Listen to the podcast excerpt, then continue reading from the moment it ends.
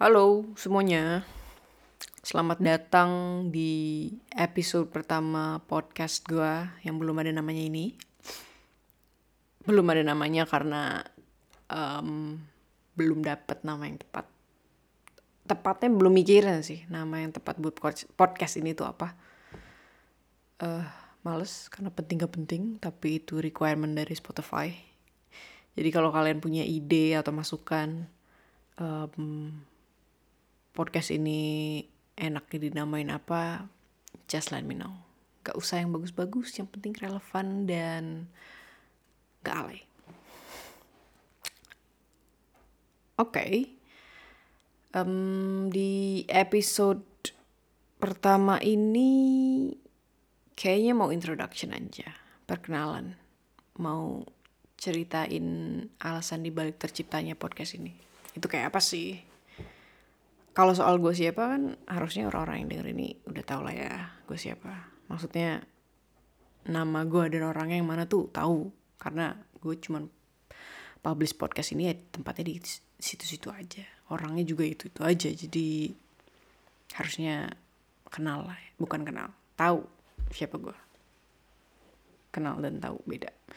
Um, tapi kalau ada yang belum tahu belum kenal ya udahlah nggak usah tahu nggak penting juga Jadi, singkat cerita, alasan gue membuat podcast ini adalah karena gue susah tidur cepat. Jadi, setiap hari itu gue bercita-cita untuk bisa tidur cepat, kayak jam 10 malam, jam 11 lah paling larut ya. Terus bangun jam 6 atau jam 7. Terus menjalankan hari-hari yang indah, tidur lagi jam 10. Indah banget kan? Tapi itu cuman hanya angan-angan belaka. Kenyataannya gue tidur malam terus. Ya, jam 2 tuh paling cepet lah. Rata-rata jam ya jam 2 sampai jam 4 uh, eh, sering sering jam 4 dan itu nggak enak banget karena bangun udah eh karena bangun tidur jam 8 jadi gue cuman tidur waktu tidur gue cukup pendek dan selain gak enak rasanya pas bangun. Ngerasa bersalah juga sih. Sama badan gue sendiri. Um, ini aja gue rekaman jam satu malam. Ya gitulah singkat cerita alasan gue membuat podcast ini. Ya nggak singkatnya. Jadi di malam hari saat orang-orang udah pada tidur otak gue nih aktif banget. Tapi badan udah nggak berenergi jadi kepala gue sibuk mikir tapi gue nggak bisa ngapa-ngapain. Mau kerja udah capek mau melakukan hal produktif lainnya tuh udah nggak ada aja gitu energinya. Dengar musik pengantar tidur tuh udah nggak ngaruh deh. Baca buku juga nggak bikin tidur jadi lebih cepat malah jadi nggak fokus karena terdistraksi sama hal-hal random yang ada di kepala itu. Jadi malam hari tuh menjelang tidur adalah waktunya gue gelisah semua yang gak sempat dipikirkan di siang hari atau permasalahan-permasalahan hidup tuh ganggunya di malam hari menjelang tidur. Gak selalu hal penting sih. Hal yang gak penting juga sering kali ikutan nih. Kalau misalkan tadi pagi gue makan ketoprak, terus ketoprak gak enak, mau bersihin. oh. Okay. Apa tadi? Ketoprak ya? Uh, kalau misal tadi pagi gue makan ketoprak terus gak enak nih ketopraknya itu tuh bakal kepikiran sampai malamnya. Gue bakal mikir kok bisa ya ada orang jualan ketoprak? Udah gak enak tapi laku. Udah gak enak tapi laku. Gue tahu banget selera itu subjektif. Subjektif banget gitu. Tapi gue mencoba untuk mengerti selera orang-orang tersebut yang suka sama ketoprak kayak gitu. Karena gue pikir dilihat dari sisi mana pun gue nggak bisa nemu nih kemungkinan enaknya di mana. Bumbu kacangnya asem, kerupuknya berminyak, tahunya padet, padet banget gitu. Kayak pengalaman hidup apa yang bisa membentuk selera seseorang sampai dia suka sama ketoprak dengan taste profile yang kayak gitu. Bingung kan?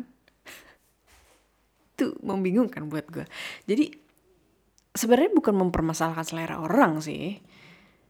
Karena ya selera itu bisa berbeda-beda tapi gue sering kali tanpa disadari suka memaksakan diri untuk mengerti orang lain atau mengerti hal-hal yang di luar kemampuan gue untuk mengerti. Gue gak punya masalah sama orang itu. Kalau lo temen gue terus lo suka sama ketoprak itu ya gue gak akan gimana-gimana juga. Seandainya gue nanya ke lo, kenapa lo suka sama ketoprak itu? Artinya gue memang cuma mau tahu dan mau mengerti kenapa lo suka sama ketoprak itu. Once gue udah tahu jawabannya juga, ya udah gue gak akan kepikiran lagi. Kalau lo jawab, misalnya, uh, gue suka ketoprak itu karena rasanya mengingatkan gue pada sop garang asem buatan nenek di kampung halaman. Rasanya nostalgic banget gitu. Ya udah gue diem tuh tenang hidup gue pertanyaan gue terjawab. Tapi sebenarnya gue orang yang cenderung gak banyak omong sih sebenarnya. Dalam sebuah kelompok gue cenderung mendengarkan aja sebagai pendengar aja dan cuma berkontribusi buat ngomong. Kalau memang ada hal yang menarik atau memang perlu gue omongin. Tapi kalau ada hal yang meresahkan atau yang gue rasa common sense-nya gak masuk nih atau gak align sama logika gue gue bisa risih dan gue bisa jadi orang cerewet. Dalam arti gue akan tanya terus sampai gue ngerti dan terpuaskan sama jawaban itu gue memang kayak gitu dari kecil tapi baru setelah dewasa maksudnya di sekitaran umur gue sekarang ini gue baru sadar dan ya baru sadar dan tersadarkan gitu kalau cara gue berinteraksi dengan orang lain seperti itu tuh membuat beberapa dari mereka gak nyaman. Gak sedikit orang yang bilang kalau mereka ada yang merasa ter terpojokan, merasa tertekan, tersinggung, ya atau nggak nyaman lah ngobrol dengan sisi gue yang kayak gitu. Walaupun sebenarnya ya gue nggak sama, gue sama sekali nggak ada niat membuat lawan lawan bicara gue tuh kayak gitu seperti yang mereka bilang tadi. Misal contoh keropok tadi, ketoprak tadi deh. Saat gue terus bertanya dan menggali jawaban untuk mengerti, beberapa orang tuh menganggap pertanyaan-pertanyaan gue itu annoying, bahkan mengintimidasi. Nah, masukan dari orang-orang ini jadi bahan evaluasi buat gue. Sehingga gue berpikir, agar gue gak egois dan membuat mereka gak nyaman, gue harus merepress emosi-emosi dan rasa penasaran gue itu. Gue mulai sadar diri dan sering mengingatkan diri sendiri kalau gue gak boleh berlebihan dan harus menjaga perasaan orang lain dan tidak memaksakan diri untuk mengerti. Tapi cara yang kayak gitu malah menyebabkan si emosi-emosi dan pertanyaan-pertanyaan yang gak terjawab itu muncul di lain waktu. In my case, yaitu pada malam hari menjelang tidur. Karena mau gimana pun gue gak bisa tenang sampai nalar gue terpuaskan. Kalau masalah yang kalau masalah ini tuh gak bisa selesai di satu malam ya dia akan muncul di malam-malam lain ya sampai kelar urusannya um, gue udah mencoba berbagai cara buat menyelesaikan permasalahan gue yang overthinking gak karuan dan susah tidur tadi. Eh, yang tadi gue bilang dengan musik baca buku. Uh, bahkan di tahun 2016 juga gue rutin pergi ke psikolog dan psikiater selama kurang lebih satu tahun. Tapi jujur gak terlalu membantu ya dan efeknya gak long lasting mungkin karena gue juga males-malesan sih ngikutin uh, eh, PR tanda kutip. Atau tugas-tugas yang mereka kasih. Uh, gue juga disuruh nulis. Dan itu gue lakukan. Dulu gue nulis. Kalau lagi overload gitu ya. Kepala gue penuh biasanya gue nulis di medium di tumblr. Tapi masalahnya gue tuh nggak suka tulisan jelek maksudnya tulisan yang berantakan gitu ya paragrafnya. Yang alur pikiran yang gak teratur grammar yang gak rapi uh, pemilihan katanya gak bagus. Kan nulis dalam keadaan kayak gitu beda ya kalau nulis kalau lo nulis ilmiah. Jadi most of times tulisan-tulisan gue ya cuman berakhir di draft aja. Atau malah bikin gue tambah risih karena lihat tulisan yang berantakan. Jadi yang gak membantu juga um, makanya gue tiba-tiba dapet ide untuk buat podcast ini. Kayak so ide banget sih tapi tujuannya adalah untuk mendistraksi pikiran gue yang rese itu di malam hari menjadi sesuatu yang produktif tapi nggak semenghabiskan energi itu kan tadi kalau melakukan hal-hal produktif lainnya ya nggak gue nggak ada energi baca buku juga nggak fokus di jam-jam segitu. Jadi membuat podcast akan gue coba dengan harapan gue punya kegiatan yang bisa membuat gue terhindar dari kegelisahan malam hari itu. Dan mudah-mudahan gak, gak secapek nulis ya karena harusnya yang ada di pikiran gue nih harusnya tinggal ngomong aja gitu.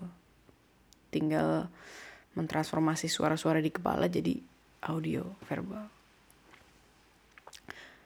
Tapi gue juga tahu kalau sekedar menyalurkan apa yang ada di pikiran gue, kayaknya kurang seru nih. Kayak apa banget gitu ya. Kan podcast bakal didengar orang juga. Masa gue mikir soal ketoprak gak enak, gue bahas juga di podcast. Kan ya gitu deh, gak seru. makanya gue minta kalian teman-teman gue buat request topik yang akan gue bahas. Siapa tahu vibing nih. Ya gue tinggal ngomong ya gue tinggal ngomong apa yang gue pikirkan tentang topik-topik itu. Terus gue rekam Iya, teori gue sih gitu. Apakah akan semudah itu? Saya tidak tahu. Kita lihat saja di episode-episode selanjutnya ya. Um, kayaknya sekian dulu perkenalannya. Kalau ini boring, tapi kayak boring banget ya. Kalau ini boring ya mungkin bisa dicoba buat Nina boboin kalian. Tapi niat juga ya gue sampai beli mic baru. Ya udahlah. Sekian dulu. Um, Sampai jumpa, selamat malam.